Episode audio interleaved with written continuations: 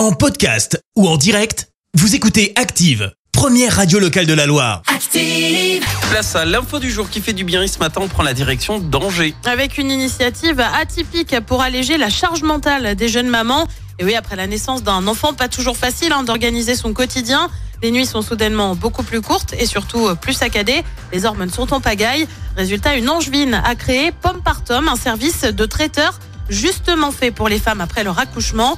Cette jeune femme a eu l'idée euh, après sa seconde grossesse et un postpartum compliqué. Euh, Concrètement, le service propose des recettes toutes prêtes, des plats réconfortants et gourmands. Le but, ne plus avoir à s'occuper de la cuisine et de faire à manger pour soi. À noter que les plats peuvent être livrés à domicile ou à la maternité. Merci, vous avez écouté Active Radio, la première radio locale de la Loire. Active.